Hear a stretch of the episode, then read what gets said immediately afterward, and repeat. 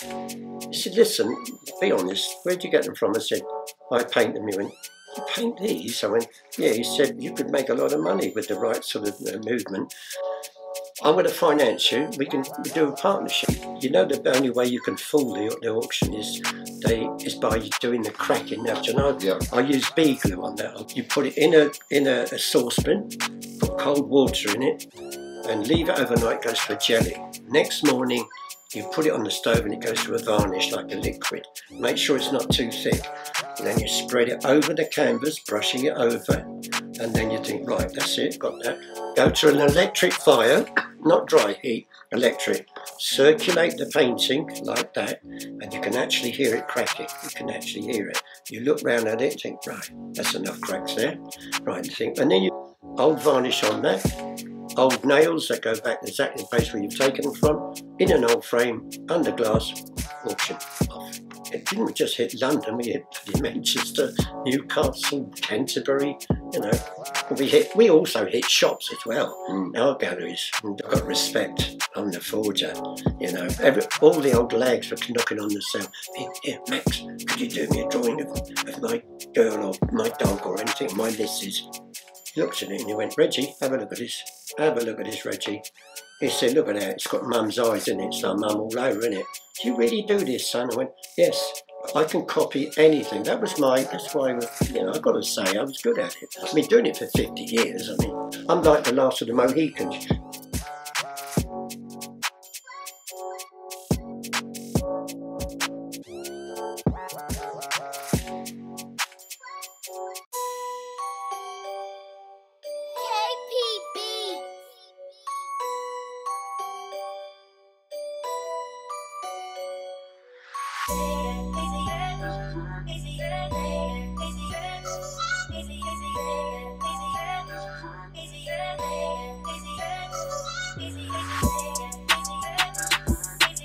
Hi guys and welcome back to KRN TV where we bring you the most exciting interviews from around the world. Today we're down on the south coast, close to Brighton, with Max Brandrett, also known as Max the Forger.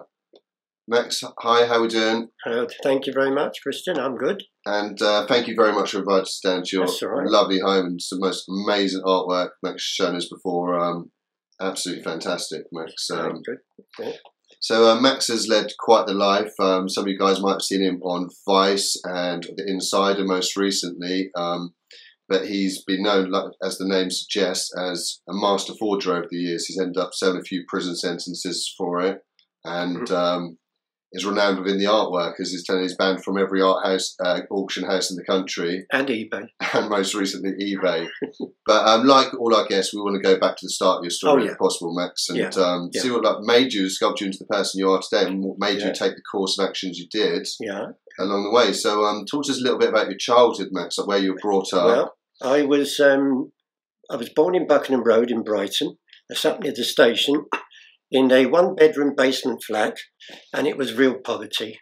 My mum was from Yorkshire, lovely lady, scrubbed the steps every Sunday, and she would say to the neighbours like, "Don't stand there like a wet week. Come have a cup of tea and a fag loft." That was my mother, very tiny, but she was fantastic. But unfortunately, after the war, it was poverty. So what happened is that we kept getting taken away to different homes.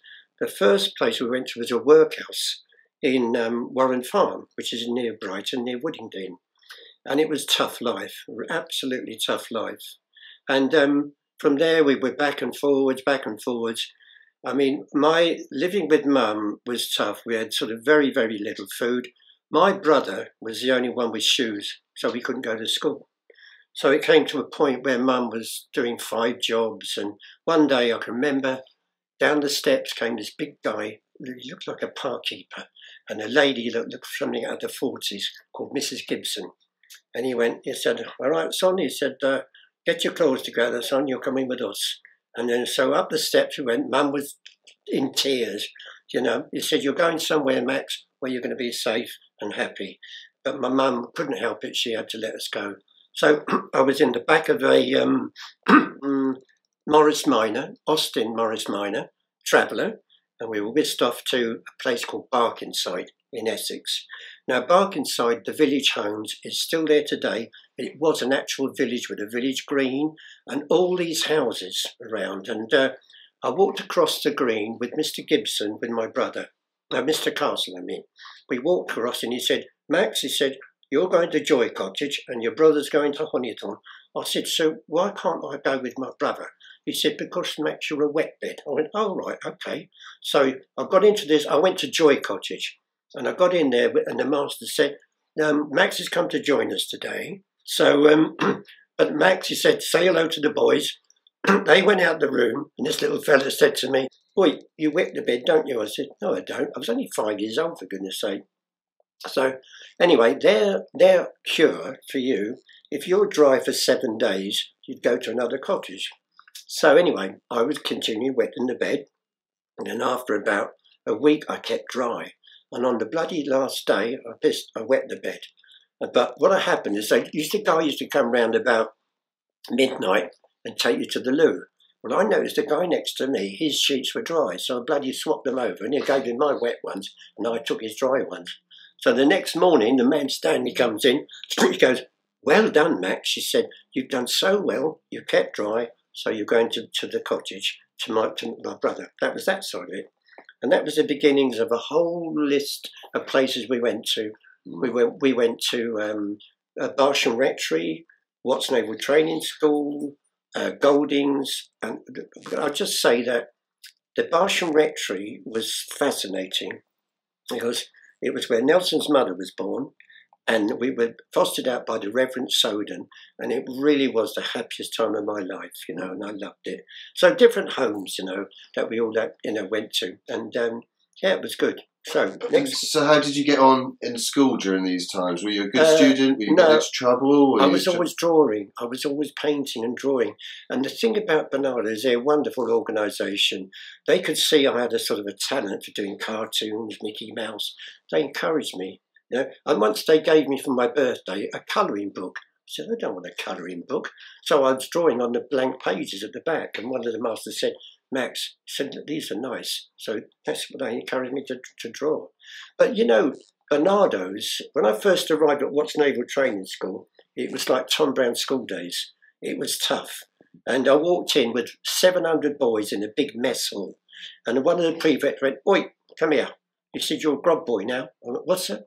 Grog boy. That means a grog boy. You empty the teas, you do the tea yeah. for all, all the prefects and you couldn't eat until they'd finished. So that's how tough it was. And then you lived in dormitories, you know, um, 30 boys, 25 on, on each side. It was almost like Tom Brown school days, you know, but mm. it wasn't all bad. I mean, we we had a um, we had holidays. I mean, uh, we went to Norfolk and um, uh, went camping under under canvas. And I'll tell you a story. Actually, it was quite a good story. I one day the master um, he knew that I wasn't a sportsman. And he went, he said, boys, we're going to have a race today. Now, I was, there was Lincoln, Cooper, and Townsend. And he said, that's, that's a hill called Beeston Bump. Now, he said, the idea is you'll get 10 shillings, the first boy up there and down. Now, that was one hell of a hill. And I thought, I've got, I need that 10 shillings because I wanted to buy a crystal set. So I thought the only way to get it is to be a bit of cheating. So all the boys, like Lincoln, Cooper, and Townsend, they all ran off and I held back and I hid in the bloody bushes at the side, and I could see them all at the top of the hill turn round and come down, and I could see that it was green, red, and blue. So right on the last 500 yards, I came out the bushes, darted to the, darted over the master said, "Come on, Brandrett, come on!" And they were saying, I didn't know Brand would be the bloody lead. So I went, and I, I acted like I went, oh, he went, Brandrett, well done. Never called you by your first name. Brandrett, well done. And all my mates went, I didn't see you in bloody ill Mats. Where did you come from? I said, anyway, that was that. that was little, so you certainly had the mischievous sort of cheating streak even at the early age. What, Christian, it only grew. Yeah, you become streetwise. so what age was it you left there? 15. 15. And um, so. Went home. Went home for a bit and then you, you ended no, up. No, no, I, I, went, I went home and my mum was living with an Irishman called Patrick. And I arrived at Brighton Station. He took an instant dislike to me, and I didn't like him. And Mum was all loved up with him, you know, but he was a bully. So we went back to a poky little flat in Holland Road. And um, in those days, you had gas meter to, for, for your heating.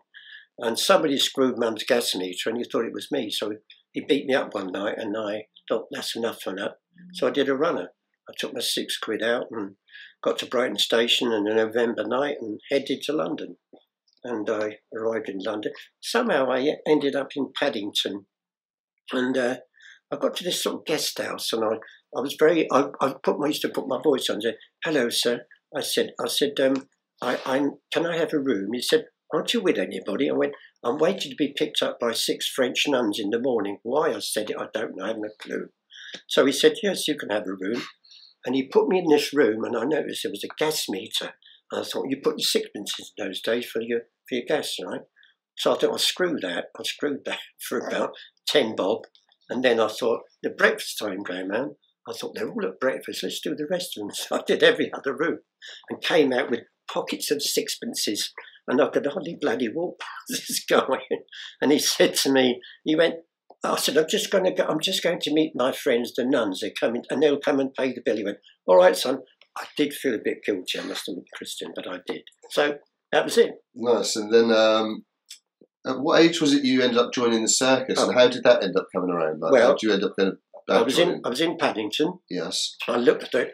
The only job you can get was either live in in a hotel or um, go for um, um, you know some living. I saw this in the Evening Standard. Evening Standard. Men wanted for the circus. Please apply. Chipping Norton, uh, Edna's Lane, Chipping Norton. So I took a train up there. Didn't pay the fare. Stood in the loo all the time, as you know. Got there and I walked down the lane, Edna's Lane, and it was they would do it had winter quarters, right? So I said to the guy called Louis, he came to the, he said, what you want, son? I said, so any jobs? He went, how old are you? I said, 15. He went, get back to school. He said, you know, this is a heavy job. And I went, oh, I can do it. He said, no. I said, no, thanks. So I went to turn around and he went, come here. Said, Where are you going in? I said, well, I'm going to go back to London and get a job in a hotel. He went, come here. He said, do you ever work with elephants? I went, no. He said, come this way. So we walked in this bloody great big tent and uh, all 12 elephants, as I said, Lelia, Mary, Kamala, Susie, Dana, Dana, Rani, Sita, May, Maybu, Jelly, and Sally, all lined up and chained. And then in the corner were 12, uh, no, seven camels. And they were horrible. They spat at you, horrible.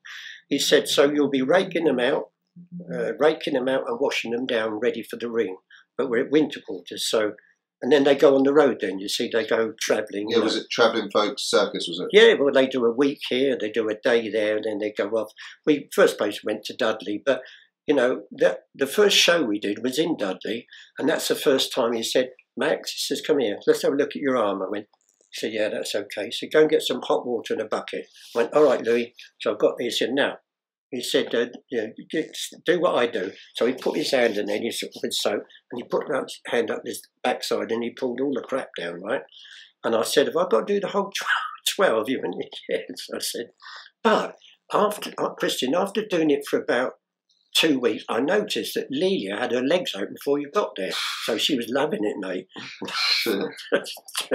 Jesus. And uh, honestly, and then one, one there was a, an assistant joined us called um, Doug, Dougie Banks, and uh, he was under me, right? So he said, um, uh, he said, you know, what what happens? You know, if you don't know in a circus, you don't do normal hours. You get up in the morning about seven or eight o'clock. There's no show until the evening. But on a Sunday, you get all these people turning up with their vans wanting manure. Well, we had the biggest stock because bloody side of the cannonballs they do. And we were selling them at, at 10 shillings a bag and then think we wanted to speed up. We couldn't get leaded crap enough, so some idiot gave us senna pods. So we had we had all this stuff, and Louis came over and said they all all the every one of those elephants had an upset stomach. So anyway, we got pulled in the ropes for that one. So anyway, next question. So was it a rough life with the circus folk? Then? No. Then there's the interesting part. One day, a Dickie Chipperfield, there was a there was a whole family of Chipperfields, he was, um, I was drawing and painting my, on my day off, and Dickie Chipperfield said to me, Max, he said, it's good stuff you do there. I said, yeah. He said, do you think you could do animals on the side of the trucks and in the menagerie? I went, yeah, I think I can do that. He said, okay. I did it, sign writing, he loved it. so I became part of the family because I could do this. And I had my own caravan and I travelled. I travelled around with them for nearly two years. So, what age did you end up leaving the circus then? You... Uh, well, I travelled for two years and I was roughly about 15. I was 18 when I left. Okay, and so you, you ended up busking? no, no, I, I, I yeah, I, I, said to Dickie, uh, I, I, said, look, I want to go to London. So I headed down to London with my guitar and uh, I thought, right. And but first, before I want a little story I do. I thought there was a Christmas show at Bertram Mills. So it was at the Olympia. So I thought I went there and asked for a job because I thought I needed a bit of money to get myself started down in London. So he said, "Oh, you're quite pleasant looking chap." He said, "You've got the looks, haven't you?" He said, "You're going to be a flunky." Now a flunky is like a Queen's footman. This is the outfit he told me to go and wear.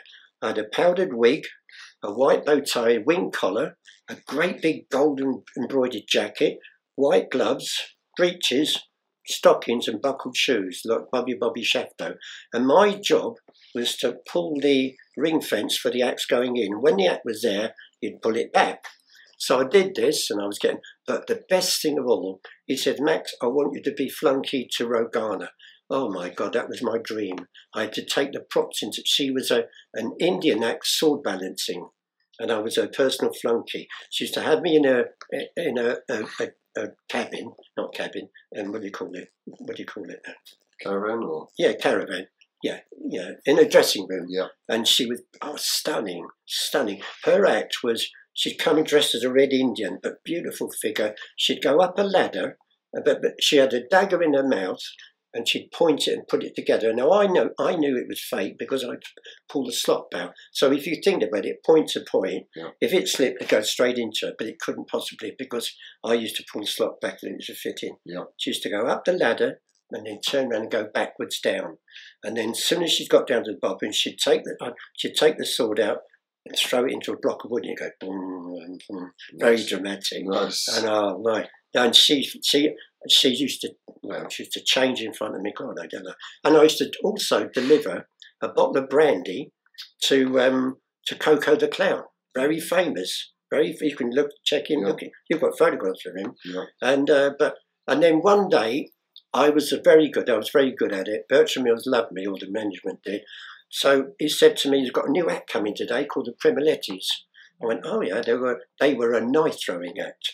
So he, the, the guy, the Mexican guy said to me, you know what to do? Yeah, you know what? Knives, yes. I went, yeah, yeah, yeah, no problem. My idea was to pull the knives out and put them in a tray. Well, the big target came in and the girl was strapped to it and they spun it around and you take his knives and go, doo, you know, in there, in there, in there. But unbeknown to me, this bloke, this guy had put petrol on them. So they were, to make it more dramatic when the lights were out, and it was my job to blow the bloody things out. Well, it was impossible. When I started to blow, my gloves caught light with the excess petrol, and then my hair was oh, alight. Oh, so I'm running round the circus ring with my hair afire. And then who's in the audience but Hattie Jacques with her husband John Le Mesurier? They were laughing. I ended up in Hammersmith Hospital for, for four weeks with burns on my head. All my hair had gone. Jesus. So that was it. And she came to see me, Hattie Jacques. She said, "Oh, darling, she was such a lovely woman. She's a very famous actress." Okay. She said, "Are you all right?" Well, I said, "I haven't got much hair left." She said, "Oh, darling," but she was. That was it. Then after that, I, I the Christmas show had finished, and uh, then I thought, right, here, London, here I come. So I um, I got a little flat in Cricklewood, and um, I sort of started looking around for old canvases. I thought it's cheaper to buy old ones and then get the new ones. And I suddenly thought, let's do these old shipping scenes, like marine scenes of, of from Dover, shipping off Dover, a bit like Clarkson Stanfield or Henry Vickers or somebody like that, or Albert Darby. I'll tell you a story about that one. And I, this is when I hit Portobello Road. I thought, right, Portobello Road, Saturday morning, cold morning, November. So I got there.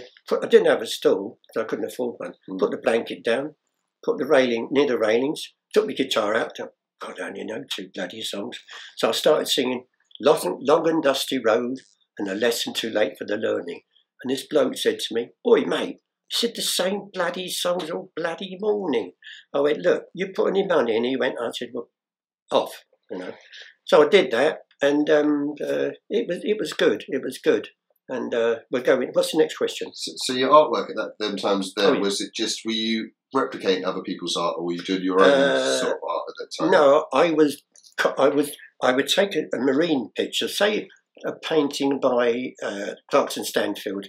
I would change it around. I'd move that boat over to there, that wharf over there. Okay. Really nice rough seas with a with a boy in the water, you know, like a Turner, like a Turner. Yes. and they were and I, I did that for a while. But I, I this I want to mention this guy uh, before I, I mention Sammy Cohen.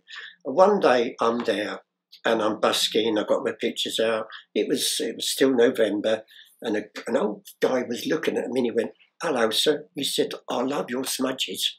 I, I said, "He said I love your paintings, sir." So if you can describe this guy, he was about seventy five. He had a um, a vest on, a jacket was probably the mob one, a, a pinstripe from, from the Second World War, and trousers with a big brown buckle belt. And I said, and he went, "Oh, I love your painting, sir. And I said, Who are you? He said, Me, sir. I am the great Ramondo. I went, Oh, who's that then? He said, I'm escape artist extraordinaire. I said, Oh, right. I said, So when did you do your act? He said, Just wait, sir. He said, If you could assist me, young sir, young Max. That's why he talked to me like that. And uh, he said, then he got into the middle of uh, Portobello Road. He went, Excuse me, ladies and gentlemen, excuse me one minute. May I have your attention? I am the great Ramondo, escape artist extraordinaire. My young friend, good Max here, is going to assist me in my acts. It's so good. And he said, and what he's going to, he said, Max, could you kindly handcuff me, please? I went, right, right, right, the great Ramondo. I will now be placed in the sack, ladies and gentlemen, and I shall be tied in, and I shall be out in exactly 40 seconds. Why was 40? I don't know. So he said, right, Max, could you now tie the top of the sack? he tied the top of the sack. He gets on the floor, he's struggling away, and I hear this like, Max, Max, I can't get out. What? I can't get out. Can't get out. So, give me the key. So I had to take the top key, go down on the floor, and, slip it through a little a little hole in, the, in there. And he goes and he unties himself, and he, he he gets out, and then suddenly pulls a rope inside, which opens the sack. He goes, do do do. And he goes, oh, I'm so sorry, ladies and gentlemen, due to the inclement weather that the ropes are tightened up. Oh, I love him. Nice. So that's Oh. right. What was his actual name then? Was this Uh, his name was um, was uh, and, and uh, Albert. Al, no, not no. It was yeah. It was Albert Scruggs. Albert Scruggs. Mm. Albert Scruggs. His name was Scruggs. Couldn't believe it. He was my favourite person. I did that. He did that act with me for nearly six months. You know. Uh, well, while I was there, a guy, a man, a guy came into my life who was the best part of it, like a fatherly figure, and his name was Sammy Cohen. I was done, done the songs in Portobello Road, wasn't selling much, some nice paintings up, and he kept looking at me, and he was very smart, you know, lovely Crombie overcoat on, and he looked, and he went, he said, uh, excuse me, he said, did you get the paintings from there? And I said, I said, uh, no, I, I buy them. He went, what do you mean you buy them? How, how much you selling that marine one for? I said, 150. He said, that's quality. I mean, you say, how much you pay for it then? I went, well, he said, listen, be honest, where'd you get them from? I said, I paint them. He went, you paint these? I went, yeah. He said, uh, when you have a tea break, come and have a, a of lunch with me. We went up to the pub in, in Portobello Road and he sat, he said, do you really, can you do these pictures? I went, yes. He said, they're very good. He said, "Do you know what? You could make a lot of money with the right sort of uh, movement. And he said, I'll tell you what, give you a start. Where you live? I said, oh, Cricklewood. He said, I've got a bed set. And he said, okay. He said, look, I'm going to finance you. We can we do a partnership. I said, yeah, I'm, I'm all right. He said, I'm trustworthy. I know the game. And he said, well, you can hit the auctions, you can hit the galleries. I went, yeah, okay then. So anyway, I started to do these pictures and it became quite good, you know. I mean, the aging, the cracking, we can And do so this is when you were first starting to do forgery. Then. Yeah. Oh no, yes, when I really hit the big And- forgery. Yeah. Yeah. And so, who was Sammy Cohen then? Was he someone in the Sammy art world Cohen- then? Was Sammy he a Cohen was criminal? No, well, he was, yeah. He'd been in, he'd been inside, but he was embezzler and fraud and all that. Okay. I, I think he got done for, for some sort of uh, scam somewhere, but he'd done a little bit in Parkhurst. But clearly, he had an eye for art as well. Oh, so- absolutely. He had an eye for business. He was very thorough and um, he was very, very good at it. And he used to go and research, get the paintings, get used to, we used to go around and buy the canvases, you know. We you had to buy the right canvas. It couldn't you you couldn't do a an Albert Derby, uh, Clarkson Stanfield, Jonathan Crome on a canvas at 18, 1930. It, in those days, in 68, uh, 67, 68, you could go and buy, say, Club Row, you could get some decent canvases from pennies because what we call them, we call them pot boilers. That means they were rough pieces of art and uh, nobody wanted. The paintings were terrible. So we'd rub them down, prime them, Yep. and I'd think, right, what do you want to do on that? I said, should we do something like a, a a Vickers? Or let's do something like on the, um, uh, say, sort of Turner, like, but move it around, like fishing off Lowestoft. So we started to do that. And then we really researched it. Now, I, I remember I went to see a restorer once, and he said to me, You know, the only way you can fool the, the auction is they is by doing the cracking. Now, cracking, craquelure, right? You know what that is?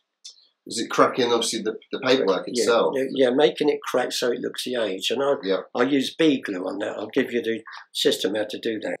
And you can used to use it at school years ago for woodwork.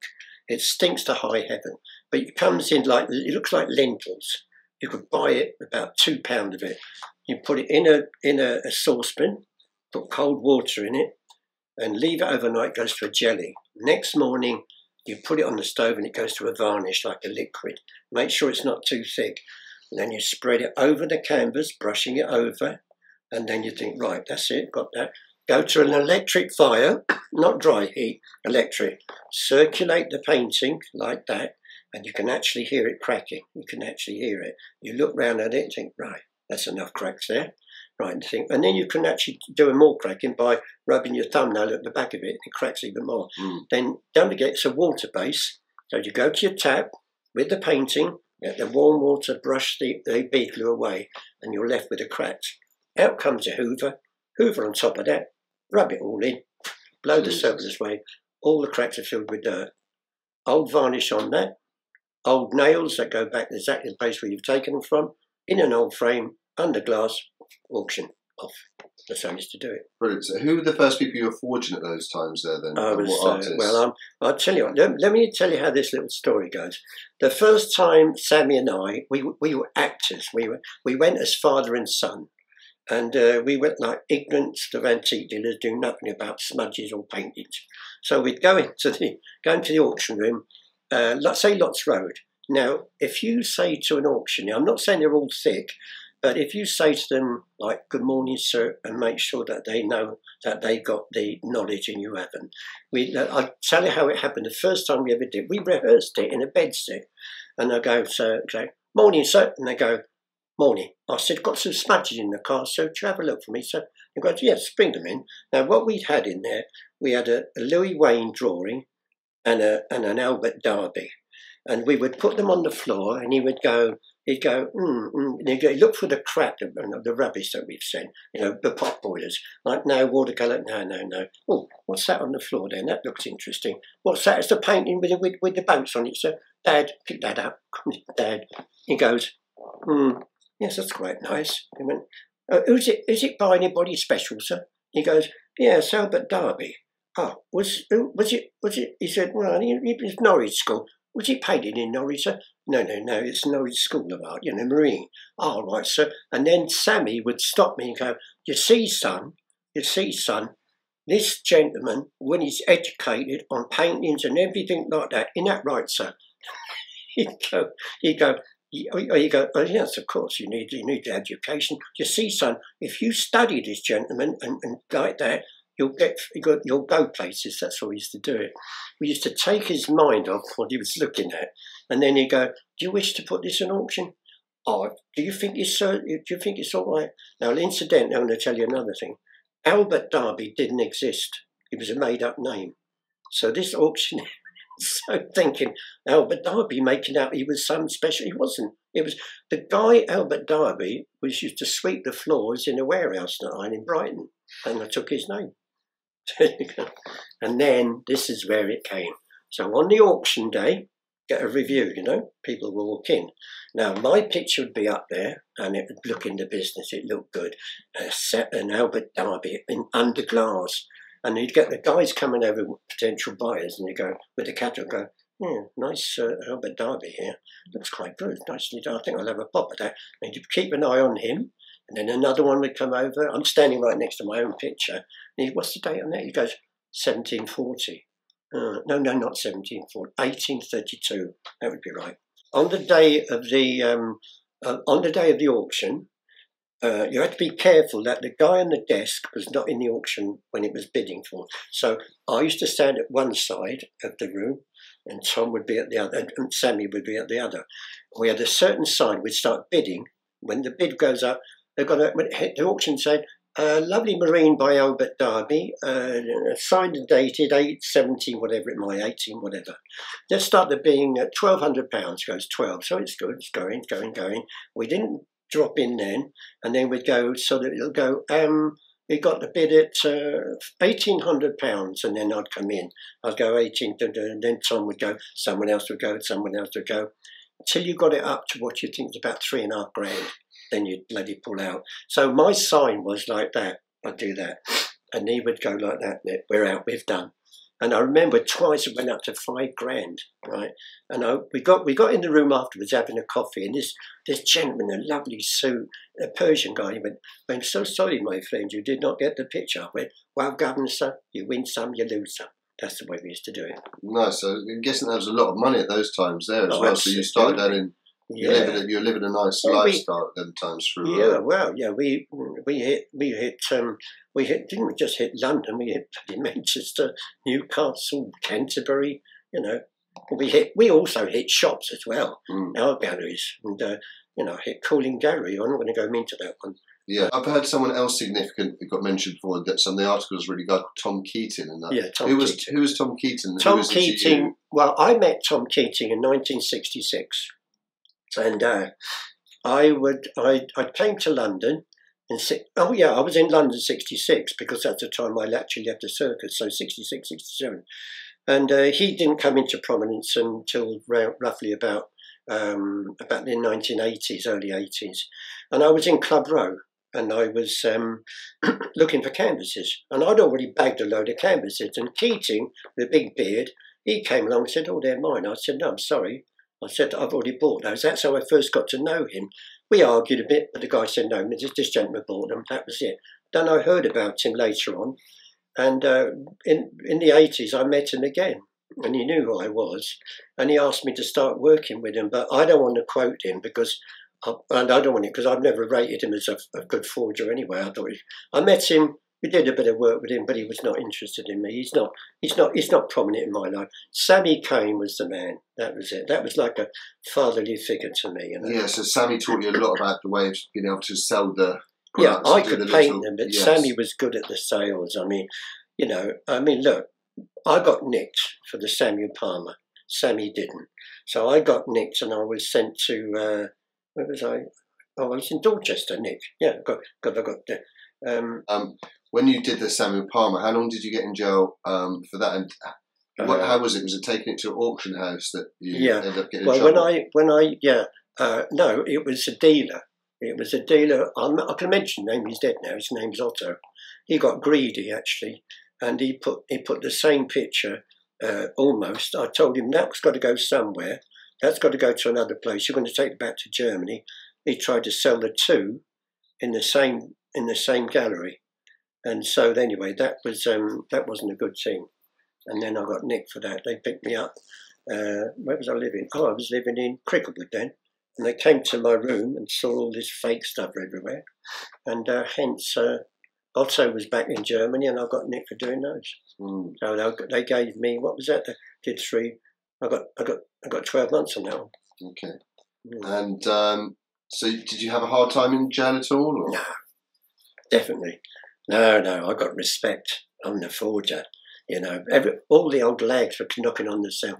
Here, Max, could you do me a drawing of, of my girl or my dog or anything, my missus? So I used to get tobacco. They'd give you tobacco, and I became a tobacco baron. So I had a guy called McGinty who was my minder. I wasn't a fighter, and if you did a drawing and say, "What's the price?" Half ounce, half ounce of gold Virginia, then, and you, a quarter, and then I would loan that out to somebody else, and then McGinty used to go around collecting on a Friday all the tobacco. So I became a tobacco baron. Nice. Okay. And so obviously, uh, going to prison didn't obviously put you off the life, and obviously you came out and straight back to the, I- the forgeries. Yeah, I, I, I was liked by the Screws. I was known as the artist, a forger, but they all knew that I was a forger. And uh, but I got respected for who I was. Uh, first, when I when I first arrived there, I was banged up with a um, a guy from uh, uh, Stowaway from Curacao called Charlie, and a couple of guys who'd been watering down the paraffin for the old pensioners. And I went up to the governor. I said, Governor, I want to paint, sir. And he went, All right, Brandrett. He said, uh, What do you want? I said, uh, Can I have a single cell, sir? And he went, Okay, then. And can I have some paint, sir? Yeah, that's no problem. But then Sammy Cohen came to see me, right? And he went, Hello, son. You know, this is a visiting. He said, uh, Do you fancy doing any work? I said, I'm going to do work here. He said, Got a little trick for you. He said, Up my sleeve, I've got some sort of paper, right? He said, Do you, you want to do? I said, What do you want? He said, A few Samuel Palmer drawings, yeah? pen and inks. Can, you've got pen and ink, right? Yeah. And then, so what we used to do is just sit on the table because we weren't category. We were we were non-escapees, right? And you go like that, and you go, yeah. He said, you've got to look after yourself. And then what you do is just pull it out like that and do that, and then you take out three slips or four slips of really old paper that he nicked from the library. He used to cut them away with his razor blade. So he got about five in there. I used to go press about that big, press them in my Bible, right? I wanted a bigger Bible. The governor thought it was a bit strange. What do you want a big Bible for? Press them down, do pen and inks, and then make sure that if I had a search cell, they wouldn't come in and find them. And uh, when he came back, he'd go, All right, how many did you do? I said, Done four. Okay. Right, and then you could roll, roll them up the sleeve, slide them out, you go up there. That's it. So it didn't even stop when you were in jail. Yeah. It's carried on forever. Yeah. So when you came out, obviously jail, straight back to forgery. But on so, so how long would it take you to create one of these masterpieces? Like, so how many pieces would you be creating a year? What sort of living would you? How much money Oh, could you be did, potentially we did, earning? Yeah, we did quite well. We spent well, we earned well. Yeah, so you you're know. living in a high life from. Yeah, but we, we once you've been Nick for forgery, you I used to get picked up quite often. Okay. You know, I'd be in bloody Brighton, I'd be up George Street sometime to go, right, Max, can I a word with your son? And I've been banged up down in the holding cell, you know. Yeah, because I doubt there's that many people who are capable of master No, no. forgery. It's quite a Yeah. skill, isn't it? Yeah, So, that- show it. Um, and talking about criminals, um, I read that once you did a painting for or picture for Ronnie and Reggie Kray. Is that Mm. true? Yeah. Uh, could you talk about how it's that true, came yeah. around? Um, Well, uh, Portobello Road, 1967. Did the busking, and then uh, well, just- about at midday, a guy came down, beautiful dress, suit, young youngster, about my age actually, and he goes, uh, "Oh, excuse me, sir." He said, "Do you do like these smudges? Like, do you do portraits?" I went, "Yeah." He said, "Can you do portraits um, from photographs?" I went, "I think so." Yeah. He said, "All depends." He said, "Could you hold on a minute?" So I went, "Yeah." So he went up the road and he came back with his photograph, you know, of uh, a woman of about 50, whatever. And he went, Yeah. I said, Yeah, when do you want it? He said, Can do it next week? I went, Yeah, I'll do it like about 24, 2016. Yeah, I can do that. So I went back, did it in Cricklewood, came back, and he went, Did you do the smudge? So I went, Yes. He said, My friends are up the road there. I went, Okay. And I walked up to, I think it was the Earl of Lonsdale pub. And they were up there. It wasn't their manner as well, which is unusual, but they were there. And I walked, and, it was a, he walked for, first, and I was at the back of him. We walked into a side pub, and it, when I walked in, it looked dark. It looked really dark. And then, and then I suddenly spotted him. I saw, I saw Ronnie. Ronnie was Ronnie was sitting down. Reggie was at the bar, and and Ronnie gets up and he walks over to me. and goes, "You got it, then, son? You got it?" I went, "Yes." sir." He said, "Don't call me sir. Don't call me sir. You got it." I said, "You've done it. You- You're doing it, aren't you?" I said, "Yes, sir." I couldn't help it. He went out and he, he looked. He picked it up. It was in a nice frame as well. He went, He looked at it and he went, Reggie, have a look at this. Have a look at this, Reggie. He said, look at that. It's got mum's eyes in it. It's like mum all over, in it. Do you really do this, son? I went, yes. He went, Ronnie, Reggie, have a look. And he put it down. He said, can't believe it. Sit down and have a drink. And I sat on a table, a, a, a bench chair with Ronnie there, There was in the bloody middle. God, they were big guys. All this Spandau Ballet doing the Krays, nothing like the real thing, you know. Anyway, so he said, uh, and he went, Good, I love it, I love it. He said, have a shandy. I had a shandy. And he went, how much are you, son? And I was going, well, he went, Reggie says, give him a two. I thought, two quid? I went, no, it's 200 pounds. 200 pounds and 67 was a huge amount of money. And then Ronnie, Ronnie put his hand on my knee. He went, well, he's a good looking kid as well, isn't he? He says, you must come and have tea in, in Vallance Road with my mum. I went, no, so I've got to go to church, Mr. Kray. that was it. I got out that one. And so you were you aware of who they were? Oh, so prior to that, their yeah. reputation preceded them at Of the course I did. I knew, yeah, of course I did. I knew, I knew, I knew them, and straight away. I mean, you couldn't miss, you couldn't miss them. I'd seen, I'd seen them around. I mean, Vallance Road. So going back to the forgery stuff, um, would you ever try and um, create and obviously forge um, any of the real masterpieces, any like Picasso's or any of the top? Oh, I've done Picasso. But was But it you wouldn't too forge it. difficult in order No. to sell the, the I've done Picasso's. I've done, I've done. Um, not the artwork in terms of selling it because of obviously No, you um, can't. No. notorious. Well, you, you you could do a Picasso. I could do a Picasso, but I wouldn't want to because let's face it. I mean, it's not difficult, is it? I, I've done Lowry's, you know, but I don't want to do Lowry's. Other people do those. But Digliani, I don't want to do big. I find it. I don't find them challenging enough. This is what I like. This is what I like. You know, stuff that is it's di- the more difficult to do, the better I like it Mm. every it's a challenge. I mean, I think the I think one auctioneer said, uh, I mean, I was in I think I got one through on um, Antiques Roadshow, and he said this guy has got a knack of getting the colours. Look, you look at that. I can get the colours of of that period, and I, you know, and um, like here, you know, I can copy anything. That was my. That's why I was. You know, I've got to say, I was good at it. I mean, doing it for fifty years. I mean. So do you think um, there's lots of people who unknowingly have got some of your forgeries Right. hanging up on their Yeah. walls and that? Yeah, I know. I went. I was. I was um, about four or five years ago. I was invited to a big dinner in Brighton, and this. I did a painting that I called Good Living, and this guy bought it, but didn't know I painted it. And I'm sitting there at the dining table, and I'm looking up. I think, bloody hell, that picture, that chair's only got three legs. so I missed out one leg. I missed out a leg on the chair. Didn't didn't suss it out. It was called Good Living. The picture. I copied it. Yeah.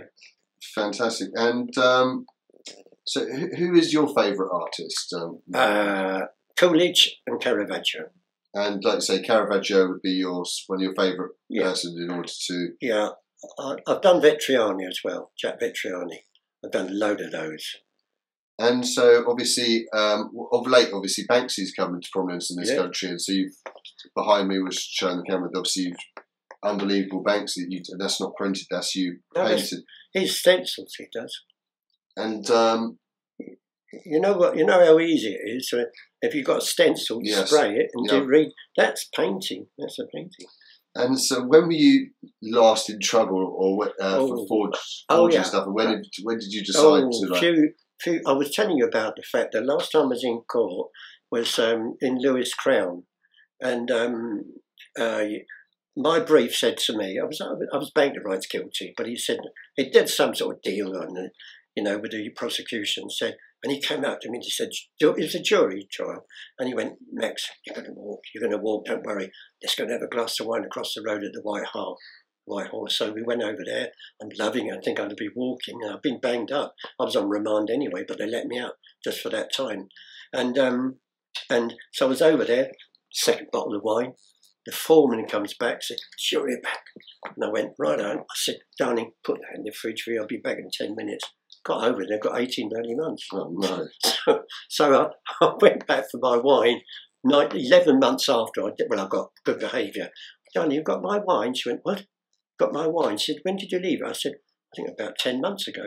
she said, she said, she said, I'm sorry to say, you, we don't keep wine that long. Where have you been? I said, never mind where I've been. Where's my wine? So, so that was, and there was all little stories like that. Obviously, you mentioned obviously being banned from eBay, so this must be a fairly Oh, recent I- thing. So how would I you go about this. this if you changed your No, I and, uh, I was two years ago. I had not a penny. I was broke. I'm, I've got a little bit in the bank, Christian, but not a lot. But I, I can say bugger if I don't want to sell it. Now I notice I'm here. I've got no money. I'm on benefits, right? And I thought, God, I've got no food today. And so I saw this um, advert on eBay, and it says, "Paint your own ducks." Now, if you know, there's I'll show you a duck. There's- a lot in the hallway. Um, paint your own ducks. They're in ceramic, right? And they come just white and glazed. So right, and they look the part. You turn them round, they've got everything right about them.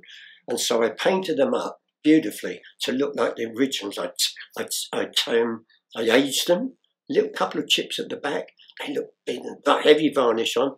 Put them on eBay. Cost me twelve quid a box. They went for four hundred and twenty-six quid. So I thought I ordered another seven boxes, right?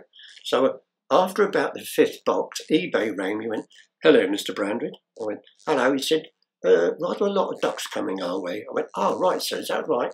He said, Yes, we begin to think, we're thinking they're fake. I went, I didn't say anything about them. So he said, I'm sorry, I'm going to have to ban you. I said, I said, How long for? He said, For life. I said, So I'm out for a duck. He said, I couldn't help it.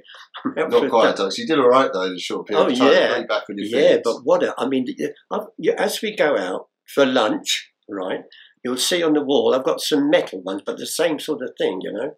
So I'm banned from eBay for life. Well, it goes with the auction, doesn't it? absolutely I can't walk into an auction now. digital or the real uh, Yeah. auctions.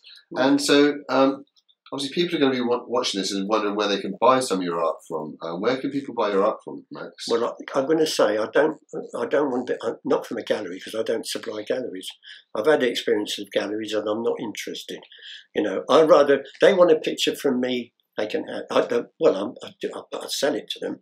You know, like, um, um, but you know, no, I, I, I, I don't want. I'm not bothered about selling.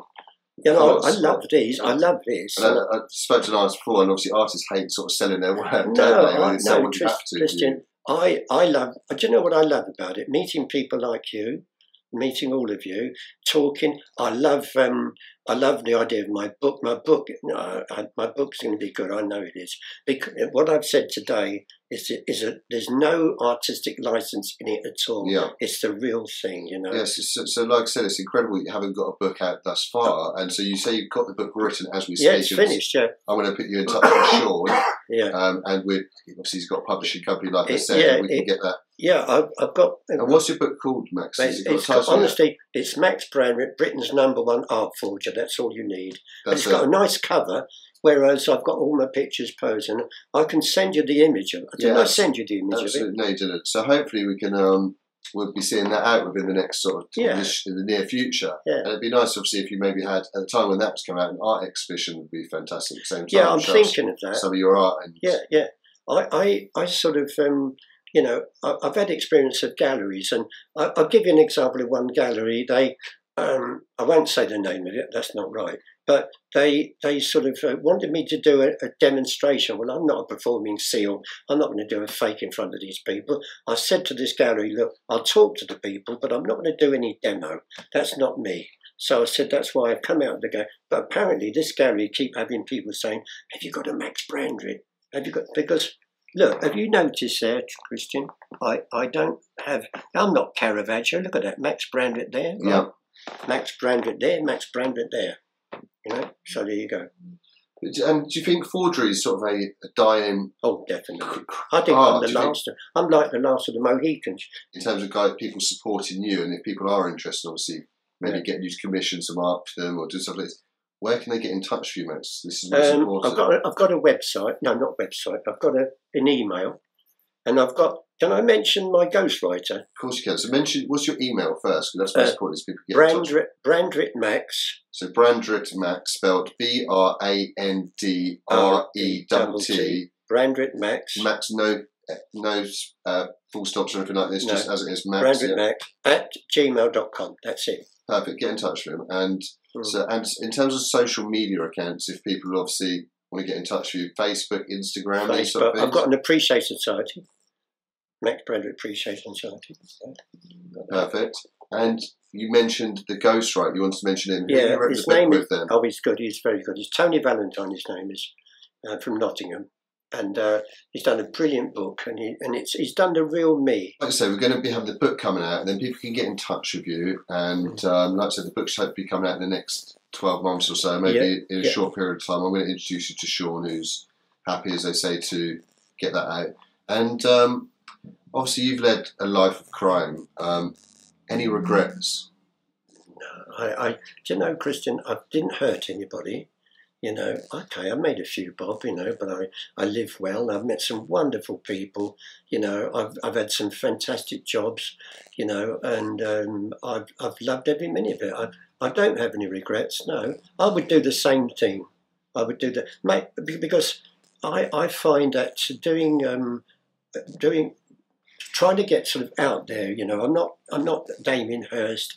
I'm not sort of, um, you know, like, uh, I don't know, Tracey Emin or all the rest of them. I'm not like that. Even Banksy, I, I don't want to be like that. I mean, Banksy, you know, they, they've got so much money now. That you, there's no, I, I still work. I, do you know what keeps me? I'm a certain age now and I'm quite fit, touch wood, touch. Um, but I keep going. That's what keeps me. Every morning I get up, think, oh, I'm going to paint today. And I'm loving, my greatest joy is finishing a picture and framing it. I love it. Absolutely love it, you know.